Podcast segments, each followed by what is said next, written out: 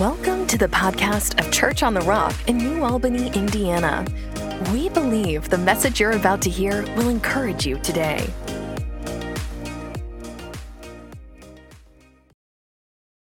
Continue the series about faith that overcomes.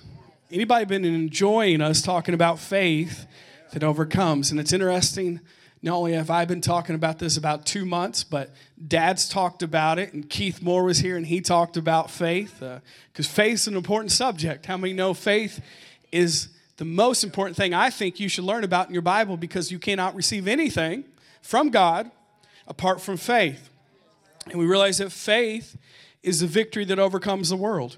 Faith helps you to receive from God. Faith makes you whole. Faith pleases God. I think it would be probably the most important thing we could hear about is the message of faith. And we are faith people. This is a faith church. And um, I, I love hearing about faith. There's nothing like it. And when I started this series two months ago, I felt like God was saying, You need to preach on faith again because people need strengthened and encouraged in their faith.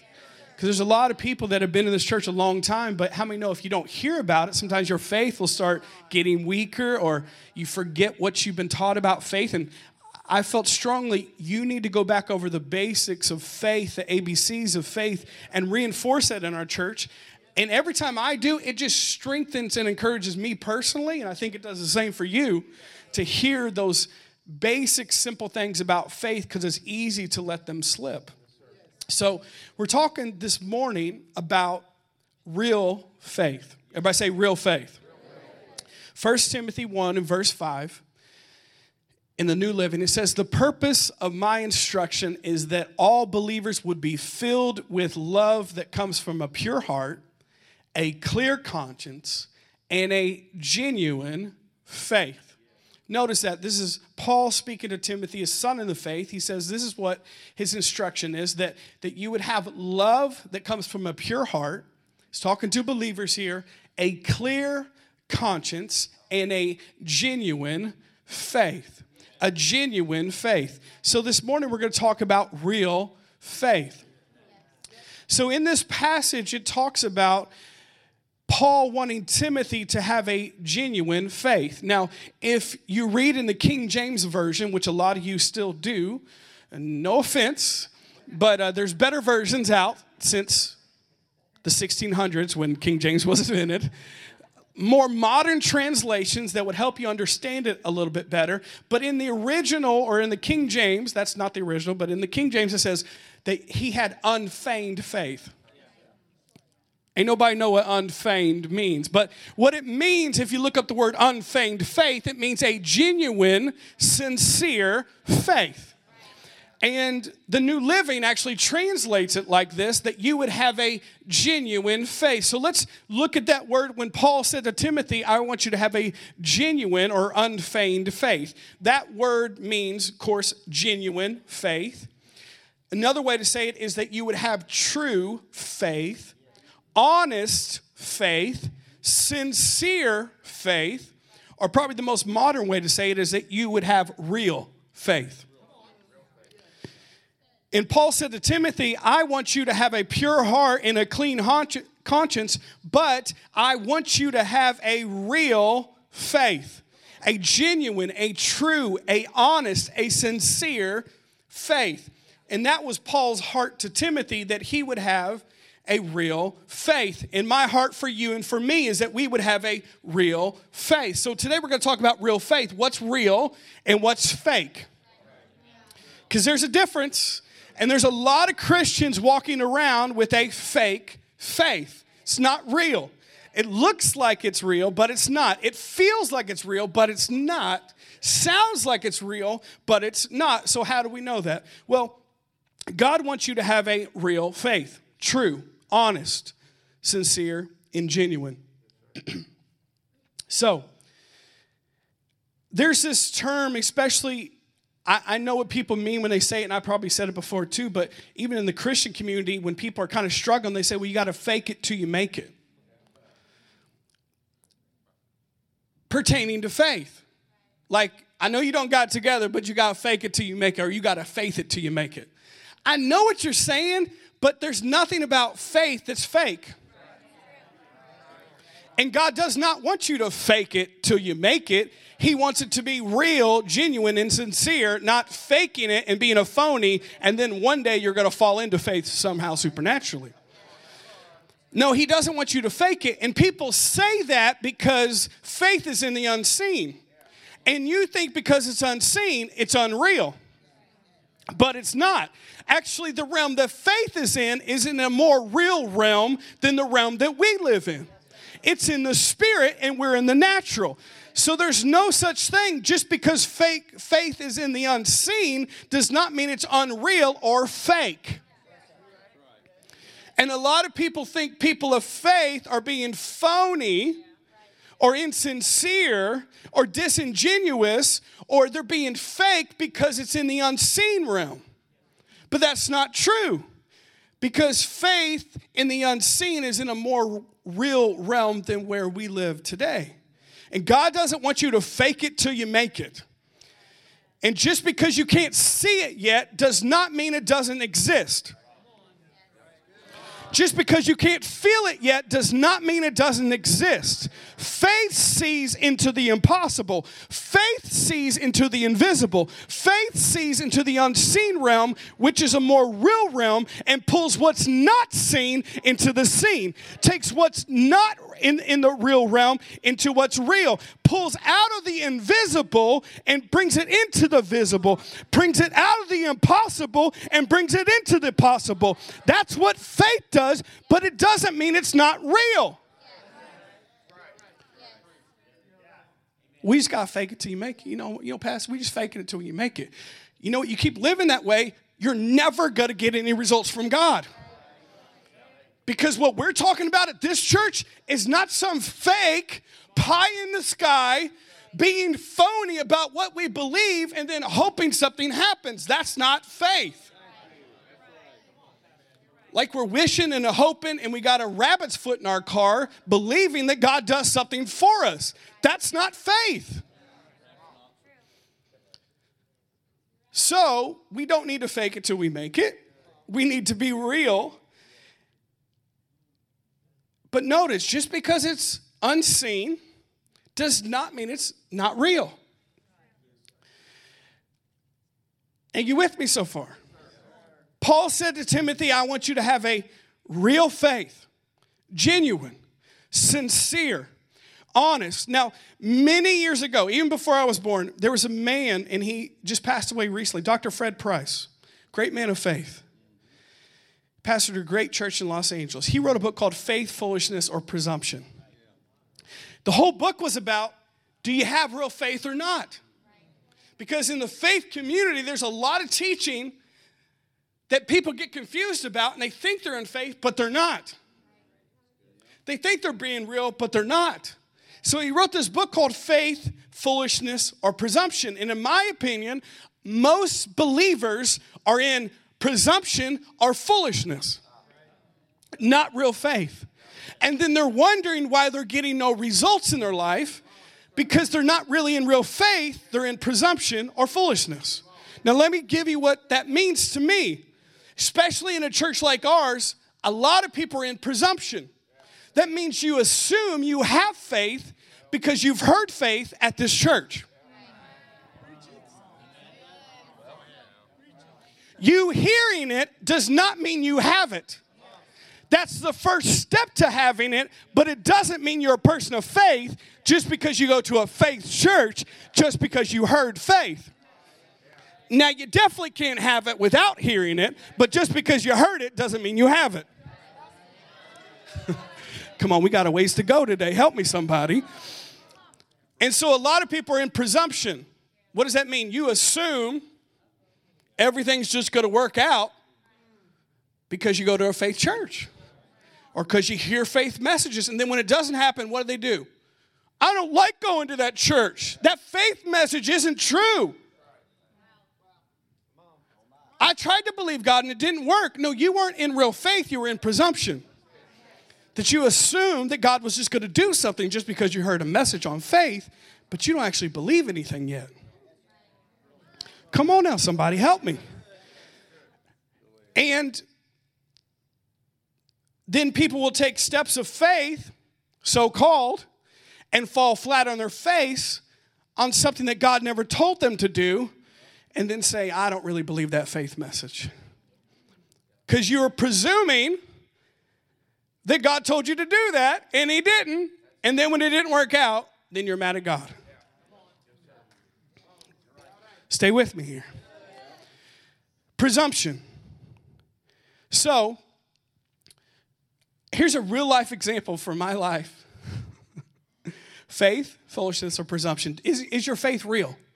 It's a question I'm trying to answer today. Is your faith genuine, sincere, honest?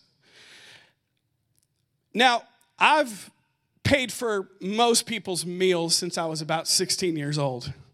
I still do.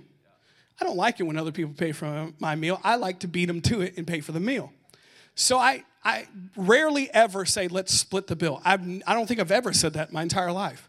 I'm going to pay for the food because I like paying for the food. I like blessing other people. But some people presume because I like to do it that they will fully take advantage of that lovingly gift from their pastor. So many years ago, we were going to eat at Tomo. You know Tomo. Now, if you eat at dinner time, it's way more expensive than lunchtime. So it was a bunch of us guys sitting there, and I probably was going to pay for the meal anyways. But there was one guy there who was known for kind of not bringing money to events like that, not paying and doing his part. And we got to the meal, and he had been hearing messages about faith because he went to this church, young man. And I said, Well, who's going to pay for your meal? Because he ordered the chicken, shrimp, and steak,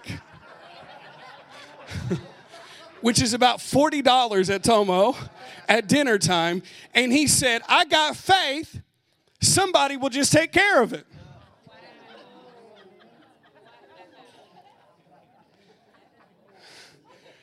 And I want to say, but did God tell you that? Because God didn't tell you that. Because looks like to me you're going to be washing dishes tonight because you are presuming. Now, what happened? We got through the meal, and I knew what was going to have to happen because I knew ain't nobody paying for his meal because he didn't hear that from God. He's presuming because he's heard a message on faith that he can just go into places and say, Thus saith the Lord, and they're going to give him a free meal. That's not the way it works. Did God tell you to do that? Well, I'm going to buy this car. But did God tell you to? Because if He didn't, you're paying for it, not Him. It's presumption. Now, if He did tell you, then He's going to help you with it. So we get to the end of the meal. He had the most expensive meal out of everyone, and we're all sitting there, and I'm go, okay, you said you got faith. Then where's the person paying for your bill? And he eventually had to say, I can't pay for it can you pay for it? And I paid for the meal. Presumption. Many, many, many of us have done the same thing. And then when we fall flat on our face, we call it a faith failure, which is not true, had nothing to do with God. We just presume because we heard great messages about faith, we can do whatever we want say whatever we want, and God has to back us up when He didn't even say anything to us about that specific thing. Presumption. So, is your faith real? Is it genuine? Is it honest? Or is it presumption? And I think a lot of us who grew up in church and have heard messages on faith, it's easy to get here. Why? Because you think just because you've heard it, you got it. It's a great start, that's how you get faith, but you got to actually do something with what you're hearing for you to actually have faith. You actually have to hear from God to actually have faith. You can't just presume because I heard it, I have it. So, church family, don't be like the guy at Tomo. Don't go out in the community and say, I'm a faith person and do stuff like that, and then you look bad, and then it ruins your witness for people who are faith people. Now, if God told you to do it, then there will be fruit in what you're saying. There will be results. you won't have to have somebody else pay for your meal if God really said. Because it's interesting, he said that God told him that, but God didn't tell me that, that I was going to be the person paying for his meal. But I did. So he didn't have to wash dishes that night. But here's the other category Christians are in, and it's more dangerous foolishness. If I had a penny for every Christian I saw who did foolishness and made Christians look like idiots, I would be a wealthy man today. The Bible says that Christians should be the most wise, not the most foolish. But yet I see, even on the news, Christians doing the most foolish things that even the world knows better than not doing. And it hurts us, but it also hurts our witness that we know God, who should be the wisest being in all the universe, and we say we know him and we should be wise, but yet we do foolish things and say it's God and it's faith. I'm asking the question is your faith real, genuine, sincere, honest, or is it presumption, or is it foolishness? This is what foolishness looks like. Somebody that God did not tell them to do this goes into a hospital and starts pulling out tubes from people saying it's God's will to heal. You're going to jail. If God told you to do that, then there would be fruit and that person would jump up. But I don't think God's telling random people to bust into a hospital and start pulling tubes out of people who may or may not believe anything and get people healed. But you're saying, well, it's God's will to heal. We should be able to do it. It's foolishness. Now, if God told you to do that, then there would be fruit in it. But how about let's not practice on somebody in the ICU, let's practice on someone with a headache. if you're gonna be foolish, do it then. They can take a Tylenol.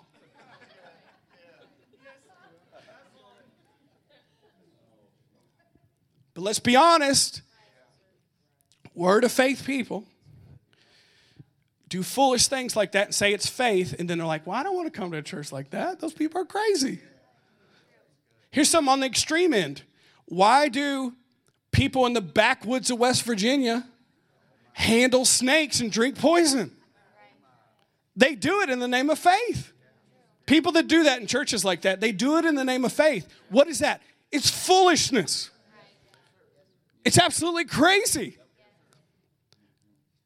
And then when those people die because they drank poison and they got bit by a snake, they ruin their witness. Because God never told them to do that. It's foolishness. Real faith is not foolishness. Real faith is not unwise. Real faith is not presumption or assuming just because you heard it, you have it. Now, here, here's another example of that because I know this person specifically. They were really into extreme sports like X Games stuff. And they rode a motocross bike.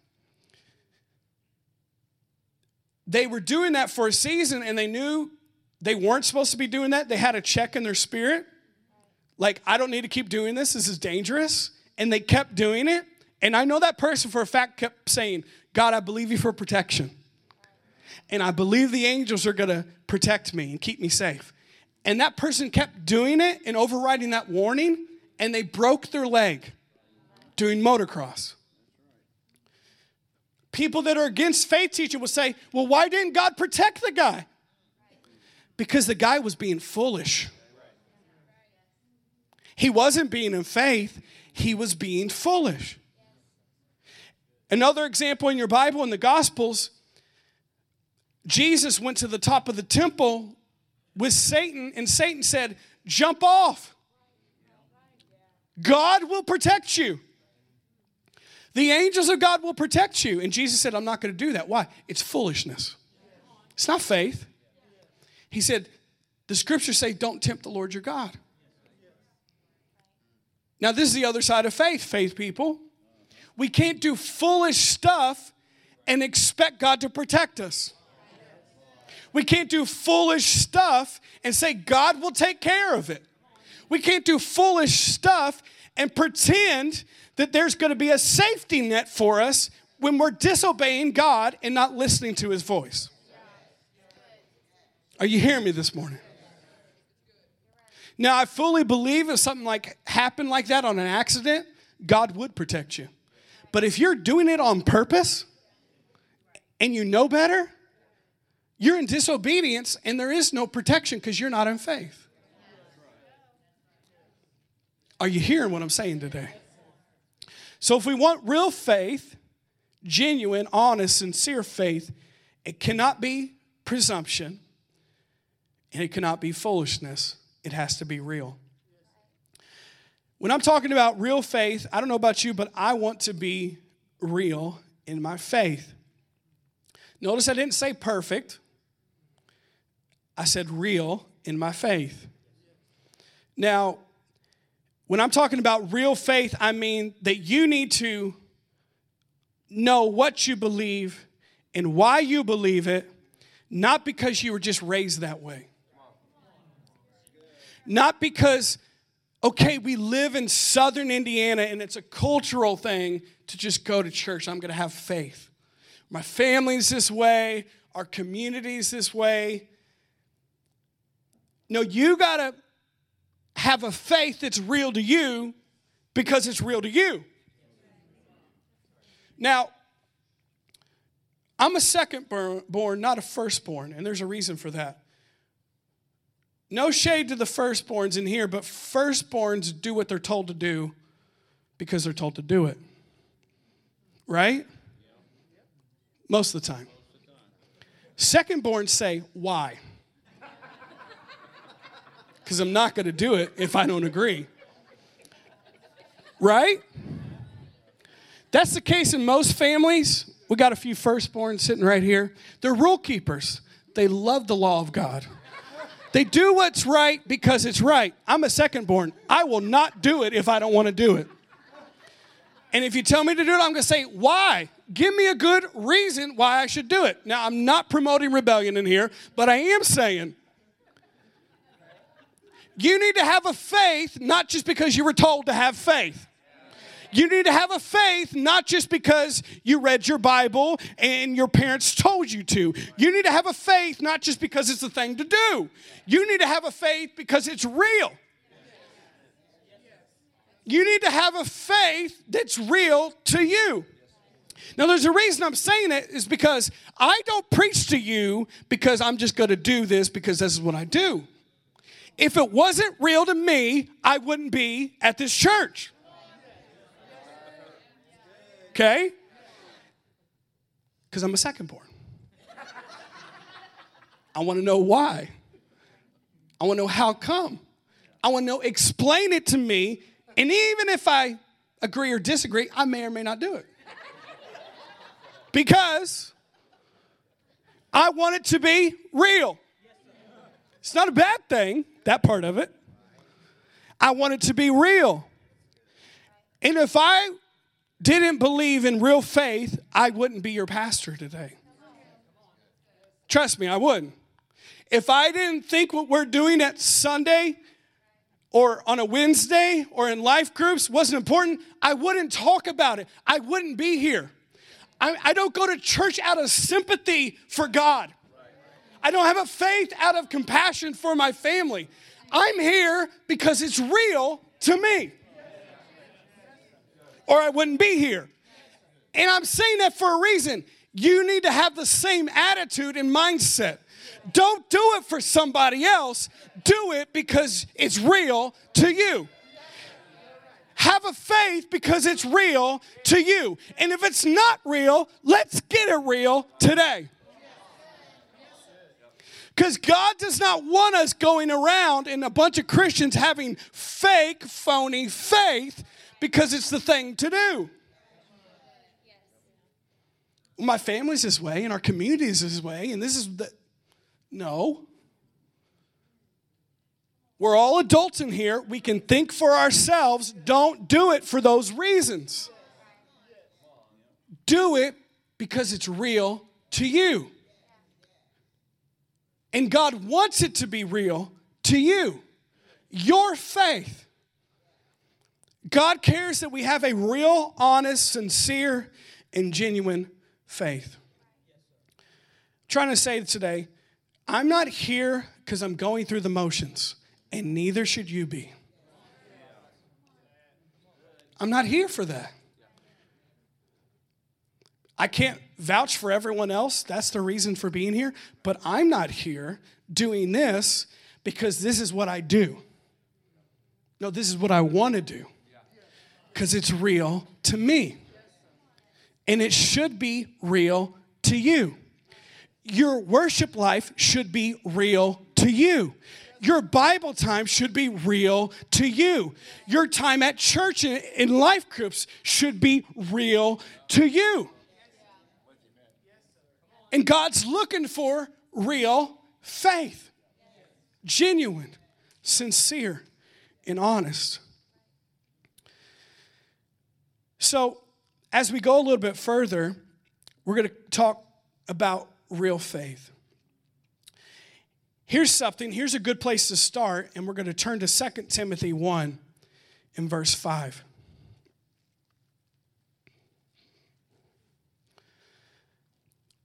Paul speaking to Timothy, notice what he says I remember your genuine faith. Same word. For you share the faith that was first filled with your grandmother Lois and your mother Eunice, and I know the same faith continues strong in you. But notice he uses the same word he used in 1 Timothy. He said, You have genuine faith. What does genuine mean again? Real, honest, sincere. But he says, Timothy, this faith was in your grandmother and your mother first. Here's the first thing I want to say real faith can be caught, not just taught.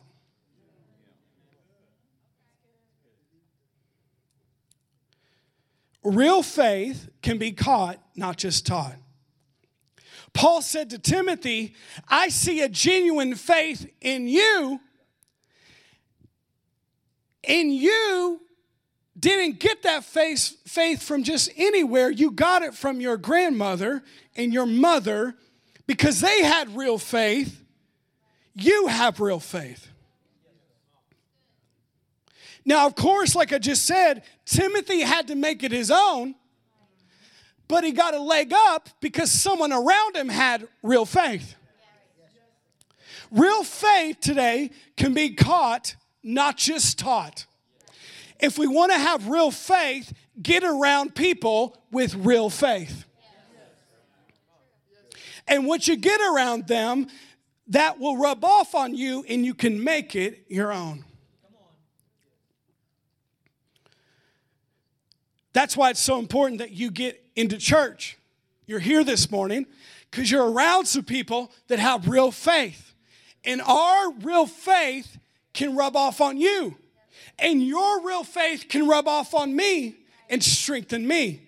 That's why it's important that we go to life groups because faith, real faith, is imparted to other people and they receive real faith. Real faith can be caught, not just taught. Are you here today?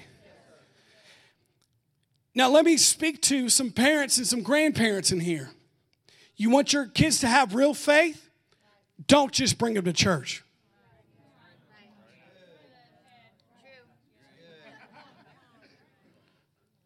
That's a good place to start. They definitely won't get it outside of church. But the people that I've seen go the wrong direction wasn't because they didn't come to church. It's because at their house there was no one with real faith. Now, don't shout me down when I'm preaching good. Let's talk about it. I've seen it happen many, many times. The kid was at church every service, but when they left and when they did their own thing, a lot of times they said, Yeah, I got a lot out of church, but my parents didn't live it at home. And since they didn't have real faith, it wasn't real to me. Your kids don't need you to be perfect, but they do need you to have real faith. Come on, grandparents and parents in here. And that real faith will get imparted to them. Real faith doesn't mean you're perfect. Real faith means you're real about your life and your relationship with God. And you're not doing it because you have to, you're doing it because you want to. You're not just going through the motions because you need to, you do it because you love God and your faith is real. That does not mean you don't struggle. That does not mean you don't have issues, but it means it's real to you. The reason I have the faith I have today is because of these two right here. It's not just me.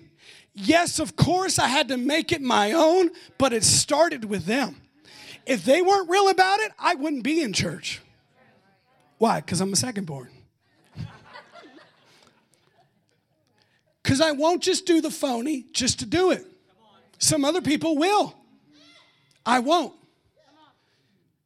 Because we want it to be real. So, real faith can be caught, not just taught. Let's look at another passage, Mark 9 23. Are you getting something today? The next thing I want to share is real faith is honest faith. One of the definitions of genuine is honest. Real faith is honest faith. So let's read this verse. Mark 9, 23. Now, the context of this is Jesus was about to cast the devil out of this man's son. And he asked the dad a question what do you mean if I can? Jesus asked. Anything is possible if a person believes. The father instantly cried out, I do believe, but help me overcome my unbelief. Now, there's a reason I read this verse because real faith is honest faith. In this passage here, Jesus asks this man, Do you believe that I can deliver your son? And the man had an honest answer. He said, I do believe, but help my unbelief. And if you read the rest of the story, the man's son was delivered. God is looking for honest faith. He respects honest faith. A faith that doesn't say, I have it all together. A faith that says, I do believe, but God, I still have some areas in my life of unbelief. And that's not faith to talk that way because honest faith is real faith. God would rather you be honest than dishonest because He cannot help you if you're not honest about where you really are. This is how this looks in my life. I'll say it as your pastor. There's areas in my life I do believe, but there's other areas in my life I have some unbelief and I need help. And so do you. And until you're honest about that, you can't get these areas fixed. Instead of saying, No, God, I got it all together. I believe everything. I believe the word. No. You do believe in some areas, but you don't believe in this area. And that's okay. But be honest enough to say it so God can help you and you can renew your mind and build your faith till you do believe in that area. Real faith is honest faith. Just like even saying something like this when there's something really big you need to believe God for, and you know you don't have enough faith for it right now, it's not wrong to say, I don't think I can believe God for that right now. I'm going to grow my faith and then believe later. Being honest enough to say that God can help you instead of saying, I'm going to believe God, and then you fail and then you blame God. Right? God is looking for honest faith. The thing about God is, God already knows where you're at. It's just you need to admit it to Him so He can help you. So I love this man. He says, Jesus, I believe, but help my unbelief. And that man's son was healed, delivered, because he was honest to Jesus about his faith. And I know for most of you in here, there's a lot of areas in your life you do believe, but be honest enough to tell the areas to God that you need help in your unbelief. And when you do, God will help you. And when you do, you can get stronger in that area. For instance, for me, money's not a problem to me. Oh, Pastor, they paying you good around here? I didn't say that. It never has been. I have faith for money, personally and for our church. But there's other areas in my life I need help in. I don't have strong faith in this area. I got good faith on money for the church and for me personally, but in this area, I need some help. So, how do I fix that? Not saying, God, I don't have an issue saying, God, I need help in this area. I'm going to be honest with you. I need to get stronger in faith in this area. God, I believe, but help my unbelief. You guys get something today. Real faith is honest faith. Let's keep going here. Let's turn to Second Corinthians 13 and verse 5. You guys get something this morning. Second Corinthians 13 and verse 5. Notice what it says Examine yourselves to see if your faith is genuine. Sounds like you're being honest with yourself. Test yourselves. Surely you know that Jesus Christ is among you. If not, you have failed the test of genuine faith. Notice it says, Examine yourselves to see if your faith is genuine. The next thing I want to share is real faith can be tested. Real faith can be tested. But notice the language here. Paul says, examine your, your neighbor? No. Uh, examine your pastor. No. Examine your husband or wife. No. Examine yourselves whether you're in the genuine faith. Test yourselves. Or we could say, be honest with yourselves. Am I really living by faith?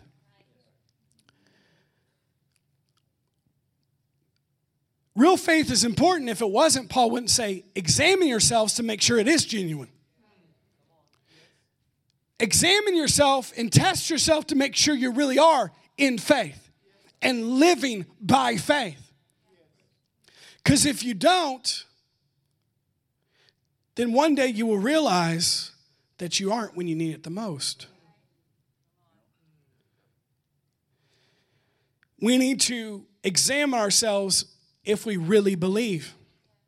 Or are we really in faith? Or are we just talking that way and we're not? But he says, examine and test yourselves if you're really in the faith. You know, you should have a faith that is bigger than a coworker talking you out of your faith.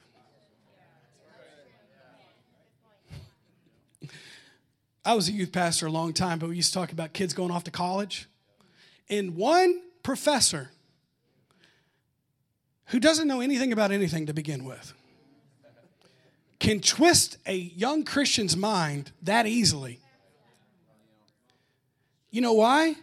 Because they didn't know what they believed and why they believed it in the first place. So a professor with a PhD and some slick talk could talk them out of their faith because they never examined and tested their own faith before they got into the situation. I'm not saying there won't come things that could make you doubt or have unbelief, but I'm saying if you examine yourself and test your faith, when those things come, you'll stay in faith. Why? Because it's real, it's honest, it's sincere, it's genuine. So, how do I know if I'm really in faith or really believing? I'm glad you asked that. Well, there's a verse, and we're going to read it here in a second, and it tells you there's two things to look for if you have real faith or you're really living by faith. You want to know what those two are? So let's look at Romans 15 and verse 13. It says, May the God of your hope so fill you with all joy and peace in believing through the experience of your faith, that by the power of the Holy Spirit you may abound and be overflowing, bubbling over with hope. But notice the first part it says that God would fill you with all joy and peace in, or we could say, if you are believing, or if you are in faith. So when it says to examine and test your faith to see if it's real, do I really believe this? Do I really have faith for this? The Bible says there's two things that every Christian should look for in their life if they're really in faith. How do I know if it's real? If you have joy and peace, it's real.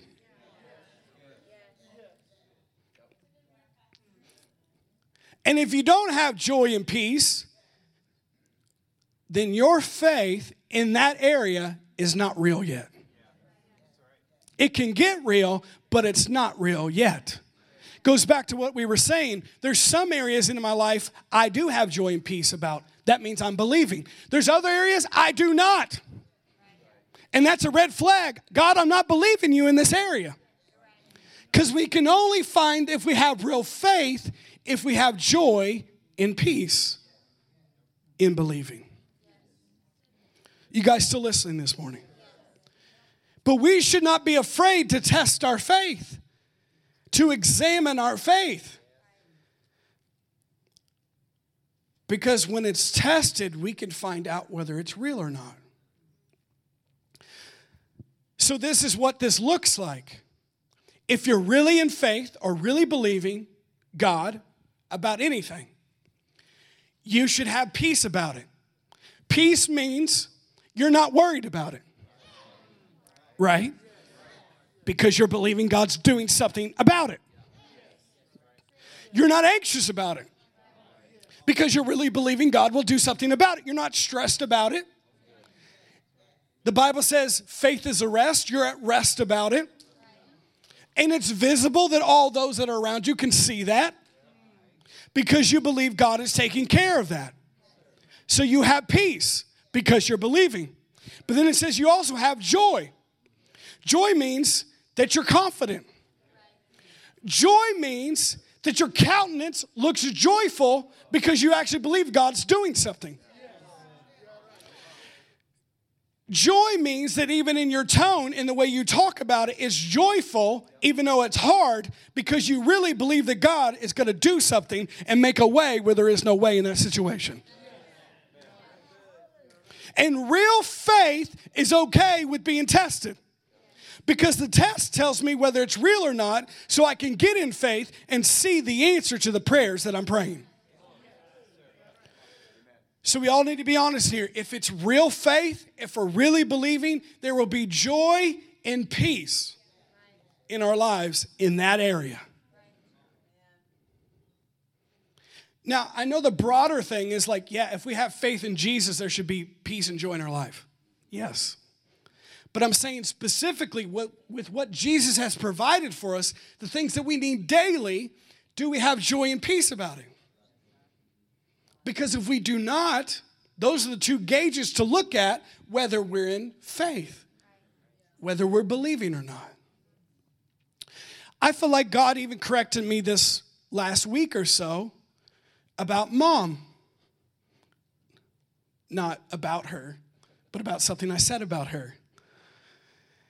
Because somebody had asked me, Well, how's your mom doing? And I gave a good report, but later on, God called me out because my tone sounded a little sad.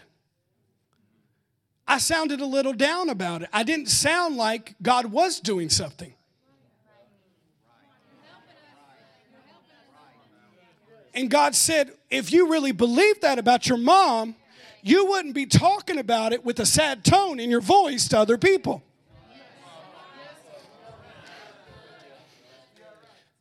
And a lot of us say, Well, I believe God's doing something. No, you don't. You don't believe that.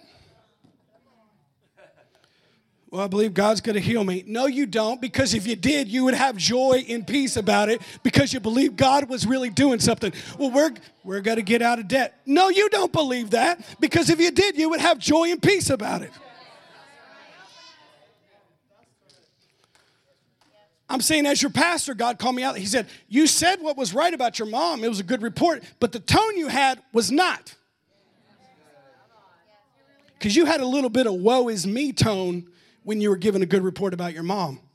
You sounded a little sad about it. You sounded a little discouraged about it. Because if you really believed that mom was fully recovering, and that her body was fully healed and she was getting on the other side of that, you wouldn't be talking like you were pouting about it and being sad. I'm just saying what God was saying to me. I'm not saying that to you. He said, You would have said, Mom is doing great and recovering, and you would have had a little jump in your step because you were rejoicing because you know you had joy and peace because you believe that God is moving.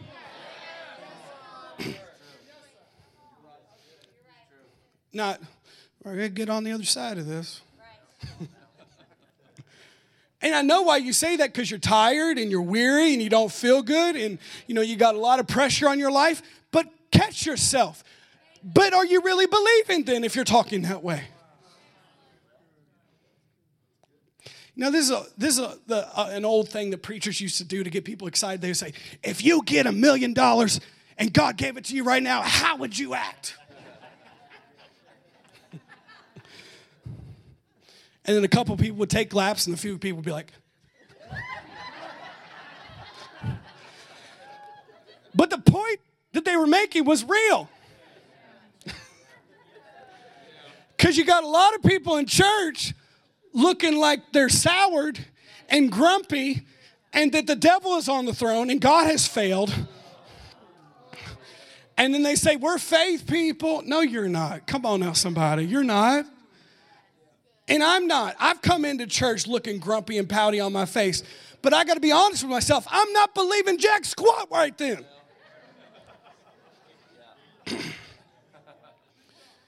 we need to talk about this. If we really believe God, we will have a jump in our step and a smile on our face and peace all around us. If we're really believing God, and if we're not, let's test ourselves and examine ourselves and get in real faith. And notice that's not putting on, that's not being fake, because if you really believe it, it's real to you. Am I helping you in this Southern Baptist church?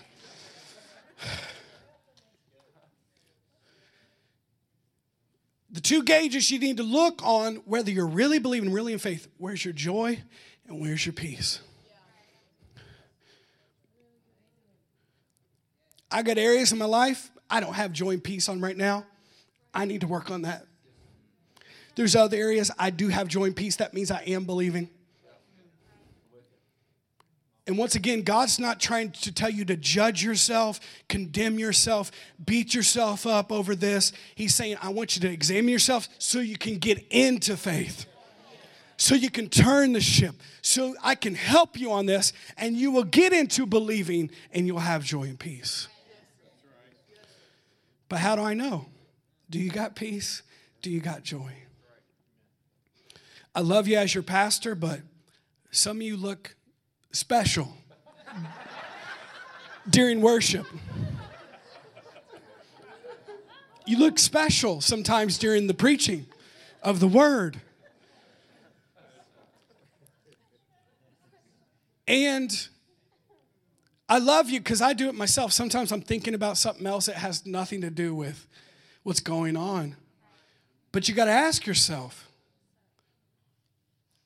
if you always have that response, during worship, during the word, during everything else, are you really believing? If you're really believing the lyrics, you can't stand there like, Are you a person of faith? Yes, of course I am. No, you're not.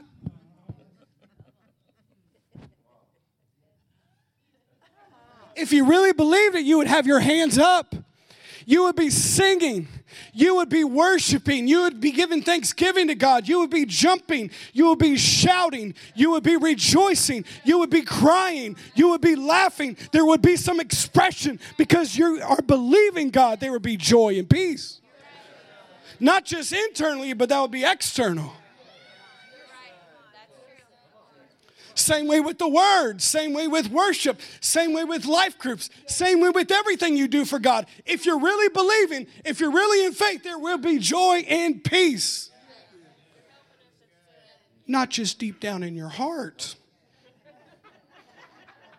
The Bible says what is in your heart comes out. So it's not in your heart because what's coming out is grump and sadness and depression and discouragement and fear and condemnation and things that are not from God. So, no, it's not down in your heart because that's not what's coming out. All right, you guys want me to come back next week? I wouldn't say you were doing that. I was saying God was telling me I was doing that. But if the shoe fits, wear it. Isn't that right? God corrects me, and I try to share with you what He's correcting me about. Come on, let's be honest with ourselves. Real faith is an honest faith. You will have joy and peace in believing. If it's real. Here's another way that our faith is tested 1 Peter 1 6 and 7. This is the last verse. Thank you for being here. 1 Peter 1 6 and 7. So be truly glad. There is wonderful joy ahead, even though you must endure many trials for a little while. These trials will show that your faith is genuine. It is being tested as fire tests and purifies gold, though your faith is far more precious than mere gold. So when your faith remains strong, through many trials, it will bring you much praise and glory and honor on the day when Jesus Christ is revealed to the whole world. This passage here says that trials test our faith to see if it's genuine. He uses the example of gold. Now, gold still today is probably the, one of the most expensive things you can have gold. But you don't know it's real gold till it goes into the fire. You don't know whether it's fake or real until it goes through the fire. This passage says that these trials are like fiery trials that come to all of us. And it shows whether our faith is real or not. Because when the heat is turned up, the difference between real gold and fake gold is shown. And even with the real gold, the impurities float to the top. And they take off the impurities so that gold will be more pure, more valuable, more precious. but you got to go through the fire to see if it's real. Jesus said, We will have trials and tribulations on this earth. Everyone. And if it's real faith, it will be tested. But if it's real, it will go through the fire and come out better than before. So don't get discouraged during trials because trials refine you. Fire, fires and trials take off the impurities of your life and make your faith of more value, your faith more precious. But you don't know if it's real until you go through the fire. But real faith can be tested, and it's okay with that. I got two stories to tell you. One was I was in Mexico one time with dad, and I found this stand in a market that had high end bags Gucci, Louis Vuitton, Prada, and I thought, oh my gosh, dad, I just found a $30, get out of town, Louis Vuitton bag. And it was like one of those bags where you could put your, your books and your computer in. I was like, oh my gosh, we have hit the jackpot. this stand has all these high end bags that are worth thousands of dollars for $30. This is insane. So we bought it for $30. He didn't discourage me, he acted like it was real.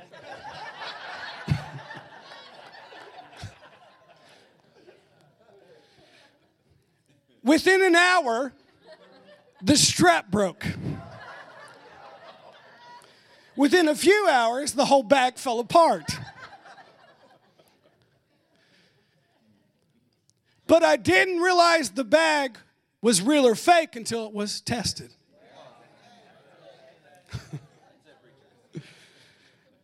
you know, there's another story I heard recently, and I was just telling Dad about this yesterday. You know, they're, they're really getting into making alternative meats in the world. Don't get me on this subject. So, as you know, there's black bean burgers and quinoa burgers, and flaxseed burgers, and celery burgers, impossible burgers. There's all these meat alternatives. But I was watching on CNN the other day, there's this new high tech meat they're making people like Bill Gates and, and Jeff uh, Bezos, who does Amazon, is funding this, putting billions of dollars behind this company. I'm not lying, look it up. They have found, this is crazy, what are we coming to in 2021? There's two scientists in Montana that went to Yellowstone National Park. I'm not making this up. And they found fungus in the hot springs where the geysers flow out of. They took that fungus back to their place and started growing fake meat. Yes. And now they have turned this company, we're talking billions of dollars are behind this company. It's called Fy. Look it up F Y, Fy. Fy Meat. And now they've taken this fungus that they found in the Yellowstone geyser and are making fake chicken nuggets, fake hamburgers, fake fillets, fake all sorts of stuff out of this fungus they found in Yellowstone National Park because they think that's the wave of the future and that's how they're going to feed billions of people in the future. Is this fungus they found? What is my point in telling you this? You only know it's real when it's tested. Trust me, I don't care what you put in that fungus. When you taste it, you know the difference between a grass fed American cow and a fungus from Yellowstone National Park. But you only know the difference because they looked the same, they smelled the same, they were very similar, but it's not the same. But you only knew it was real until it was tested. I don't care how you dress up fungus from Yellowstone Park, it will never be grass fed American beef. God bless them. But notice you got all these fake alternatives, but you don't know which one's real until it's tested. Peter says you don't know whether your faith is real or not until it's tested. And when you go in the trial, that trial will either destroy you or it will make you better. It will prove that your faith was fake or your faith was real. Notice, and we need to stop judging each other for going through stuff. The Bible says we will. We will go through trials and tribulations and things. It's not the trial that matters, it's how you go through it, how you get on the other side of it. What happens in you in the middle of it is what matters, not that you're going through stuff. We have this funny idea that faith people will never go through any challenges, and that's not true. It's how we go through them determines whether we're, we're, a person of faith. It's when we're left standing determines whether we're a person of faith. It's how our faith becomes realer and purer and more precious through that determines whether we're a person of faith. Not that we went through it. Because the Bible says we will. And it says it will prove that we are genuine. It's the same example that Jesus gave in the Gospels when he said that there was a house built on the sand and there was a house built on the rock. They looked the same. The only way they found out who was built on the right thing is when it was tested. One house fell and one house was still standing because their house was built on real faith. Let me read this verse one more time and we're going to close here. 1 Peter 1 6 and 7. So be truly glad there is a wonderful joy ahead, even though you must endure many trials for a little while. These trials will show that your faith is genuine. It is being tested as fire tests and purifies gold, though your faith is more precious than mere gold. So when your faith notice, remains strong through many trials. It will bring you much praise and glory and honor on the day when Jesus Christ is revealed to the world. I'm going to close with these thoughts and appreciate you being here today talking about real faith. Real faith can be tested. But it's interesting to know they talk about fire and trials going together, or a fiery trial. Not only can fire purify gold, but I think it's alluding back to the Old Testament with the three Hebrew boys when their faith was tested. If you watch VeggieTales, you would know their names are Rack, Shack, and Benny.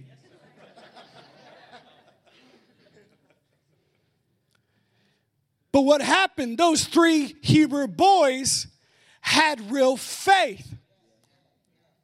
And their faith was challenged, their faith was tested. And they had to make a decision. Notice their faith didn't keep them out of the fire, but it brought them through the fire.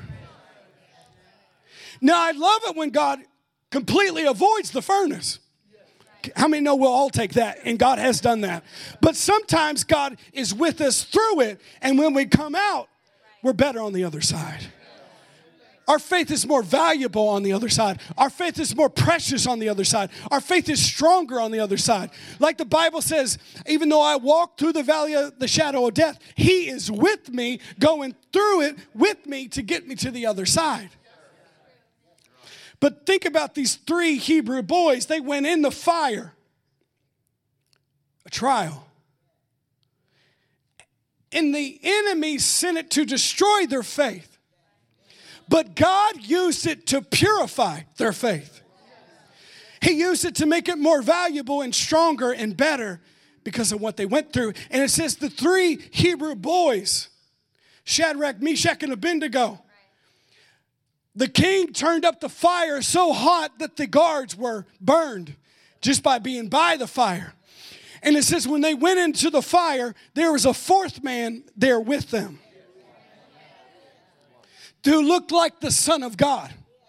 Because God says you will go through these things because you live in a fallen world, but you're not alone. You're not by yourself. I'm in the fire with you. I'm not sitting on my throne in heaven ignoring what you're going through. I'm right in the middle of it with you, and I'm going to bring you to the other side. And it says that they saw four people in there, not just three. And they said, Didn't we throw three in there? He said, Yeah, but there's a fourth one who looks like the Son of God. And then they brought him out of the fire, and their faith wasn't diminished. Their faith wasn't destroyed. Their faith was actually stronger. How many know if you went through that the rest of your life, you couldn't forget that? You're like, oh, I could believe God for anything now. Somebody tried to rotisserate me. And I lived through it. I can believe God for anything now. Because if He was with me there, he will be with me through the next situation and the next trial and the next thing and the next thing and the next thing. Because He was with me in the fire, He will be with me everywhere else. And if He got me through this, He will get me through everything else.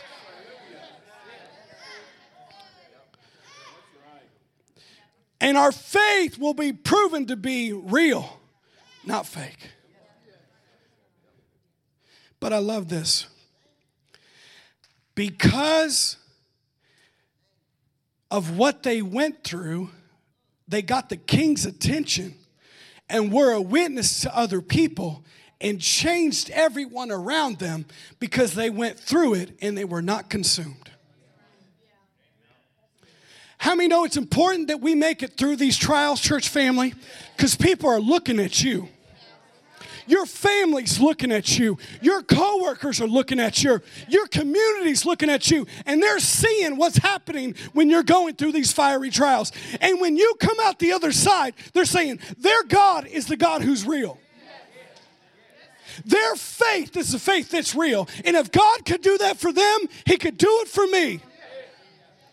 And you could be a witness to many people because they saw you go through the trial and come out the other side. So it's not that you went through it, it's how you go through it. It's that you're still standing on the other side of it. But people are looking. But there's one little tiny footnote in there, and it says, But they came out and they didn't even smell like smoke.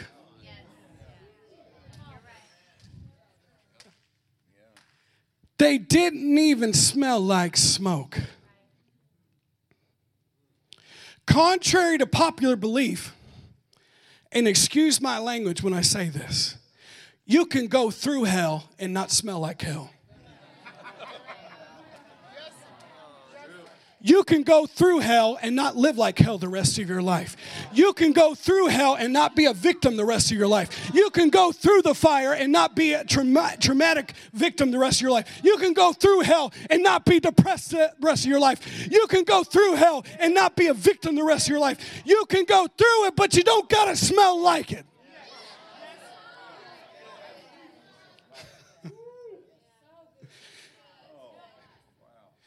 But what do we want to do? We want to still smell like it so we have people's sympathy.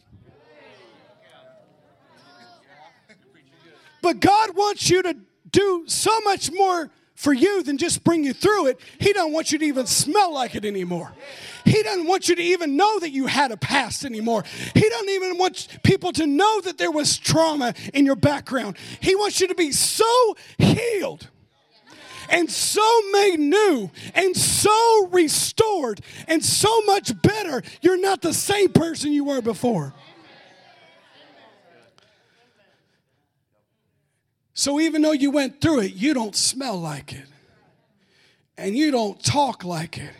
And you don't act like it because you don't walk with a limp anymore and you don't smell like you've been through stuff anymore and you don't talk like you've been through stuff anymore because God has so healed you and delivered you, you're now a witness to other people.